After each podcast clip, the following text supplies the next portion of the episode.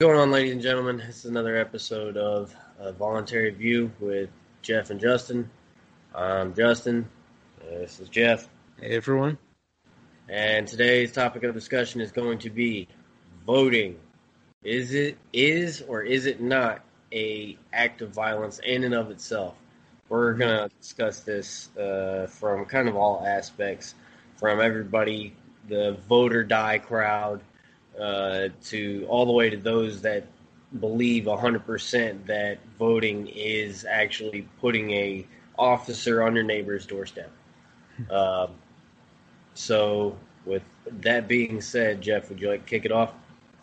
I would. I would. There's people like Justin said who think voting is the way. It's our civic duty. Something we have to do to try to make the government better. And these people usually aren't on the liberty side. They're usually more of the Republican, Democrat, got to get out there, vote blue no matter who, or vote red. What? I don't know what they have. Vote the, red or you're dead or I, I something don't know. Like that, yeah. But it almost um, kind of a fanatic, you know, like the vote stickers everywhere, I voted sign in the front yard. Nowadays with the, the social media push on it, every two seconds, have you registered to vote? Facebook, every time you open up your your app, uh, have you registered to vote? Are you over eighteen? Uh, what? Practically violence itself, just talking right? about it. it's, it gets yeah. to be a bit much. Mm-hmm, mm-hmm. But I, you can, it's funny because I don't think they really understand. I think they almost just believe in it, like how you believe in the tenet of a religion. Mm-hmm. But if they stop to think about what voting is actually about. So so let's lay it out at the beginning. You're voting to try to choose someone who will have the power to force other people to do things. So from I don't I'm sure most of them don't think about it that much, but from that perspective, I would think, well, yeah, I want to have some say in who that person is because I don't want someone who doesn't agree with my views trying to force me to do something, which, yeah, I I wouldn't want that. So voting is me forcing my ideas of morality onto you. Mm-hmm, mm-hmm. And it doesn't, and there's no way to actually do that equally all the way across the board, especially when you have three hundred fifty million people in uh, one country, um, yeah. and one person, we're just going to use the president in this instance, uh, one person is supposed to represent three hundred fifty million people mm-hmm. and all those different views. Yeah, it can't, it can't happen. It's physically impossible. And no. It gets complicated by the uh, democracy versus republic type thing, because they're always saying, oh, democracy, you got to get out there and vote.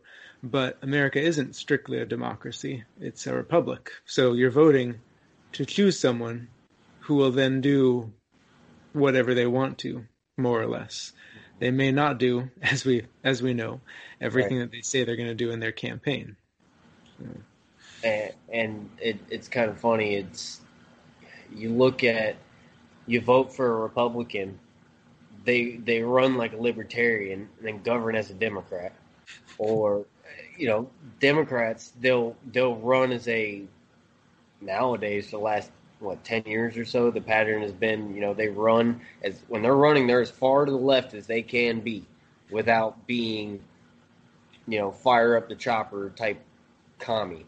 Uh, yeah. But then when they start to govern, they still act like they like the capitalist system. It's so odd. It's so yeah. odd. They both they run to the ex- on the extreme, and then they play to the center. First concern of a politician is to get elected, mm-hmm. and the second is to get reelected. Correct. And anything else far beyond that. So they're going to play whatever they have to, promise whatever they have to in order to get elected, and then to get reelected, and that's how they get the power, the money, the government salaries and checks, and anything else. If it's not going to help them stay in the seat, it doesn't matter. as much. There are exceptions, we know, but they're few, far between. Correct. Now, I think that's more on the um, that aspect of, on the voting spectrum is more of the, the day-to-day uh, person that did, when they're not paying attention to things year-round, uh, twenty-four seven, as in-depth into the news cycle as some of us may be, um, when no, uh, November third comes around every four years, it's usually at the beginning of November, people all of a sudden start checking out stuff. They might read a couple stories, whatever. Um, that's the majority of Americans, I feel. Mm-hmm. Uh, yeah, election season comes around, and then they right. start paying attention. Right, and they miss out everything on the, the first three years of somebody's ruling or however governing, however you want to call it. Yeah. And so you're missing... You don't. They're not making the, necessarily the uh, oh the most educated decisions, yeah. An informed decision, yeah, because they're seeing around election time. They see what the politicians want them to see. Correct. And here's the, and this is you know a lot of people will say that's that's Americans' fault. That's uh, we the whole country's running full of idiots. Uh, the way that the government was first initially set up, it wasn't set up to actually have any impact on your individual life. Yes, have we had an impact on that just by our the way that we voted over the years, the type of politicians we voted in, starting all the way back to F D R and the first uh, um, progressive that we voted into office. Um, this is we've come to a a a head, I think is. It, this saying goes, we come to the, the head of the road or whatever. Um, with the last two elections, you could really tell. With it being, we've got Hillary or Trump, and now to we've got Biden or Trump. We've got two, eight, what are they, like seventy-five, eighty years old? With both yeah, of them, with dyslexia and rape accusations and everything down the line. Yeah, we've gotten to this point, and I think, me personally, I put more blame on uh, politicians taking advantage of people, uh, which is typically what they tend to do, mm-hmm. because they know everyone can't pay attention twenty-four hours a day. Everyone's got kids, they've got lives to lead. It's why a system that has as little impact on your personal life is the best way to go. Strip it all, all the way from all its power and tell them, you've got two jobs, which is how it's supposed to be. You've got two jobs. Protect the people, protect their stuff. Everything else, stay out of it. I think that's where one of the one of the key libertarian arguments comes into play. I've seen that with a lot of people who were pushing in the last election for who was the libertarian who ran last time? Uh, Gary Johnson. Yeah, well, yeah. And a lot of the people who are saying they're going to vote for uh, Jo Johnson. This, not Jo. Jorgensen. Jorgensen, there it is. Johnson, Jorgensen. Sorry, Miss Jo. But people say they're going to vote for her. Is, you know, we've got to put someone in place who's going to trim down the government, who's going to get it out of our lives, which I can see the reasoning in there, again. And that would be great. But another thing, I can't remember who said this, but it's no matter how idealistic the person who comes into office is, they always run up against the reality of the system, where you can't make all the changes that you'd want to. And you can't just... I even, let's say, best case scenario, Jo Jorgensen ran and she won and she became the president. Congratulations, Doctor Jorgensen. But what is she really going to be able to do except try to say no when Congress tries to pass laws? That's correct, and it's because the system that's been built and is in such a rock-solid state right now that you almost have to have a, I don't want to say like a boogaloo event, because I don't like to push. Careful, you're going to get our video censored. Stop. Yeah, right, right. I, I don't like the idea of uh, initiating violence. Um, mainly because a lot of people don't understand what that would actually intake. Uh, and I always find it kind of odd, the ones that love to scream about the B word, but they've never grown a vegetable in their life. Uh, it's it's kind of like the dog chasing the bu- the car. Once he catches the bumper, he doesn't know what to do. Yeah. Um, that's, but I do also believe in the idea of, uh, oh, secession. Mm. I kind of feel like secession is the last peaceful option. I think that's yeah. the way we should go. Uh, uh, you know, voluntarily, of course. Like if California, I'm sorry, Jeff, if California wanted to secede, I, I wouldn't be against it. Besides, besides uh, a almost like a political grand awakening of the American people that all of a sudden decided to go, you know what, I'm tired of all the R's and D's. I'm mm-hmm. sick of all of you. All I want to do right now is to vote to strip you of power. Short of that happening, mm. I see secession as the only peaceful option. But that's getting us kind of sidetracked. Because as long as the apparatus of power is there, there's always going to be people who want to use it to their own advantage, whether that's becoming politicians themselves and being part of the ruling class, or trying to use that ruling class to pass laws that they agree with. Correct. And just be on the winning team. Uh, which kind of goes into another stance that people have, again, more on the liberty side, is why why am I going to even bother voting? They're not going to let us make any meaningful changes. I think I've seen the, the phrase tossed around on Twitter, if voting mattered, they wouldn't let us do it. Exactly. And like you said, the system that's been built up, kind of accretions of power over the years, this state growing into a leviathan that, you know, there's no one person who controls it. It just kind of keeps going on its own. I mean, it's aside from when people say, oh, vote, vote, vote, change, and you've got to make your voice heard, but how? Practically. It's, it's a virus that's always mutating and you can never kill it. Mm. And, I mean, like, not to bring up viruses, but it's a sore subject right now, but it's true. Uh, it, you're right. It is. It's it's a monster that that has gotten to a point where it almost seems uh, too too much to be conquered, uh, at least by through the voting booth. Yeah, by by the normal means that they give us, because it's not. It occurs to me, like, voting isn't really designed to change the system. It's designed to perpetuate the system. And that's another, system.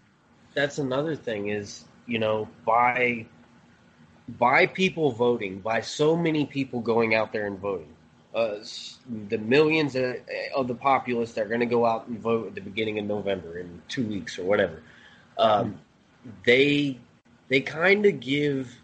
They give the government legitimacy and the and their ability to be able to go out and do the things that they do. Mm-hmm. Uh, they can say, you know, we're going to throw this kid in jail for the next fifteen years because he had a, a pound of a plant in his car. But we can do that because there's so many people out there that have voted to say this is wrong. Mm-hmm. Yeah. Even though the, the, there's many of us out there that completely disagree. They have that ability because we've given them that legitimacy. Mm-hmm. And that's where I think the, what are we on for? The fourth stance on voting comes in, where voting, yes, it's forcing violence, the violence of the state on other people. But that kind of also, maybe that, that uh, ties back more to the view of forcing your view of morality onto others. Mm-hmm. Um, because, Jeff, I'm sure you don't. Uh, no, you probably believe all, sure? the, all the same, right?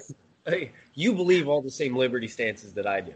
Uh, but a good a good example, my dad.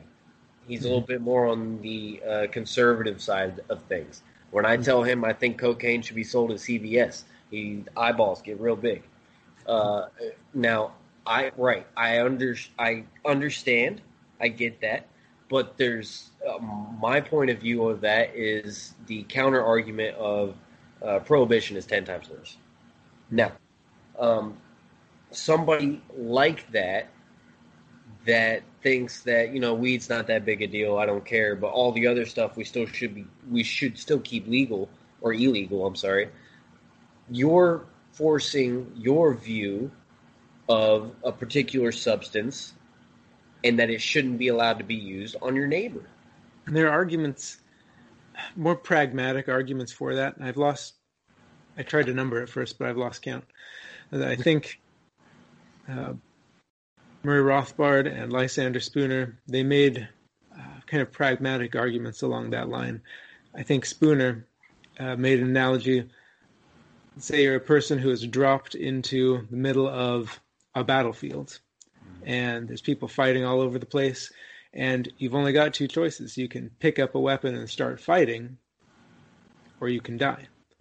And you didn't choose the battle, you didn't choose to be in it, but those are your options. And he said, well, that's kind of like the state.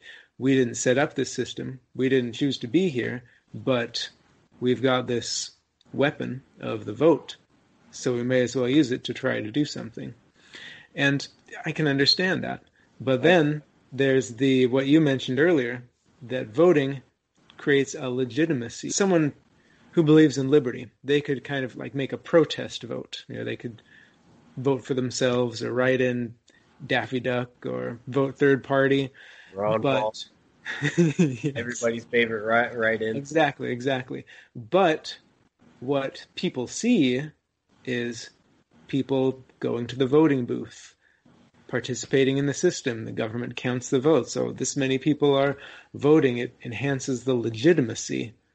And I think that's a very real argument, because take it to the extreme and you have to ask, okay, what would happen if nobody voted?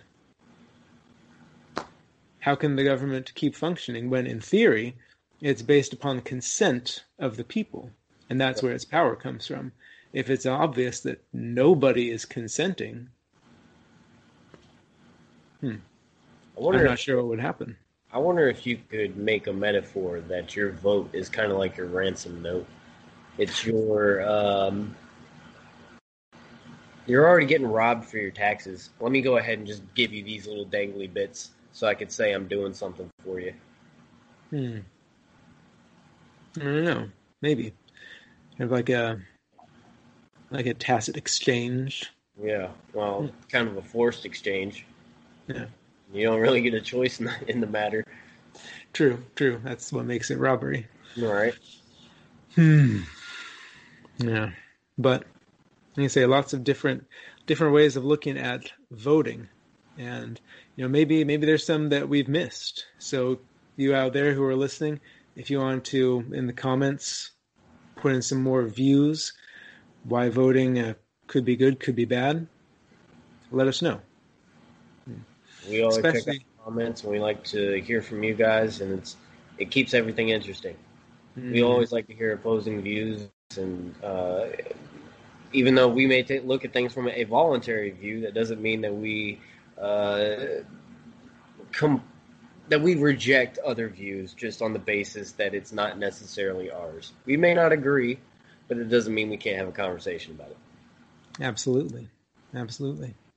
Speaking of a voluntary view, excuse me, got a couple of interesting things going on this month. One of them is a grant competition for people in not necessarily college, could be trade school, any kind of higher education. But put a link in the description of this video about how you can enter that. It's just an essay about, it's a specific liberty topic. I think it's Liberty and Education. Got more details on the website. Yes. Y'all check those out. Uh, we read them all um, when they come in. We've gotten a few uh, really good ones, and we'd like to get some more. Um, help out a couple people in their stride for better education. Mm-hmm. And then, starting this week, we'll be starting our second annual food drive. Yeah. It's really exciting. Yep. This is uh, this is a fa- well one of the favorites of uh, many of the people on the team. Um, last year we were able to raise a little over five grand. We're hoping to be able to do more than that this year. And it'll be all over the website and Facebook and Twitter and Parler and everywhere else we're at on the uh, social media world. Uh, every every buck helps. Um, and we got to remember that this is twenty twenty. This is. Been a year that have hit uh, some people a lot harder than others, um, and they may have a hard time trying to scrounge around something just for a regular dinner, let alone a Thanksgiving dinner. Um, mm-hmm. And we're looking to be able to help out everybody in that situation, or at least as many as we can. Uh, so you guys be on the lookout for that, and if you uh, want to support us in it, be sure to donate, and you can always donate on uh, our at our Facebook fundraiser. If you don't want to go through Facebook, we completely understand. Uh, you can go. You can donate directly to our website. Yep, we'll have links in the description. Not sure what we'll do for our next podcast, but if you guys have any ideas or if there's something you guys would like to uh, watch us discuss, just uh, drop a link mm-hmm. or uh, drop a comment, and uh, be sure to let us know. All right, and thanks very much, everyone, for tuning in. Again, it's been Justin and Jeff trying to take a voluntary view of things. Hope you guys enjoyed it. Yeah, have a good one.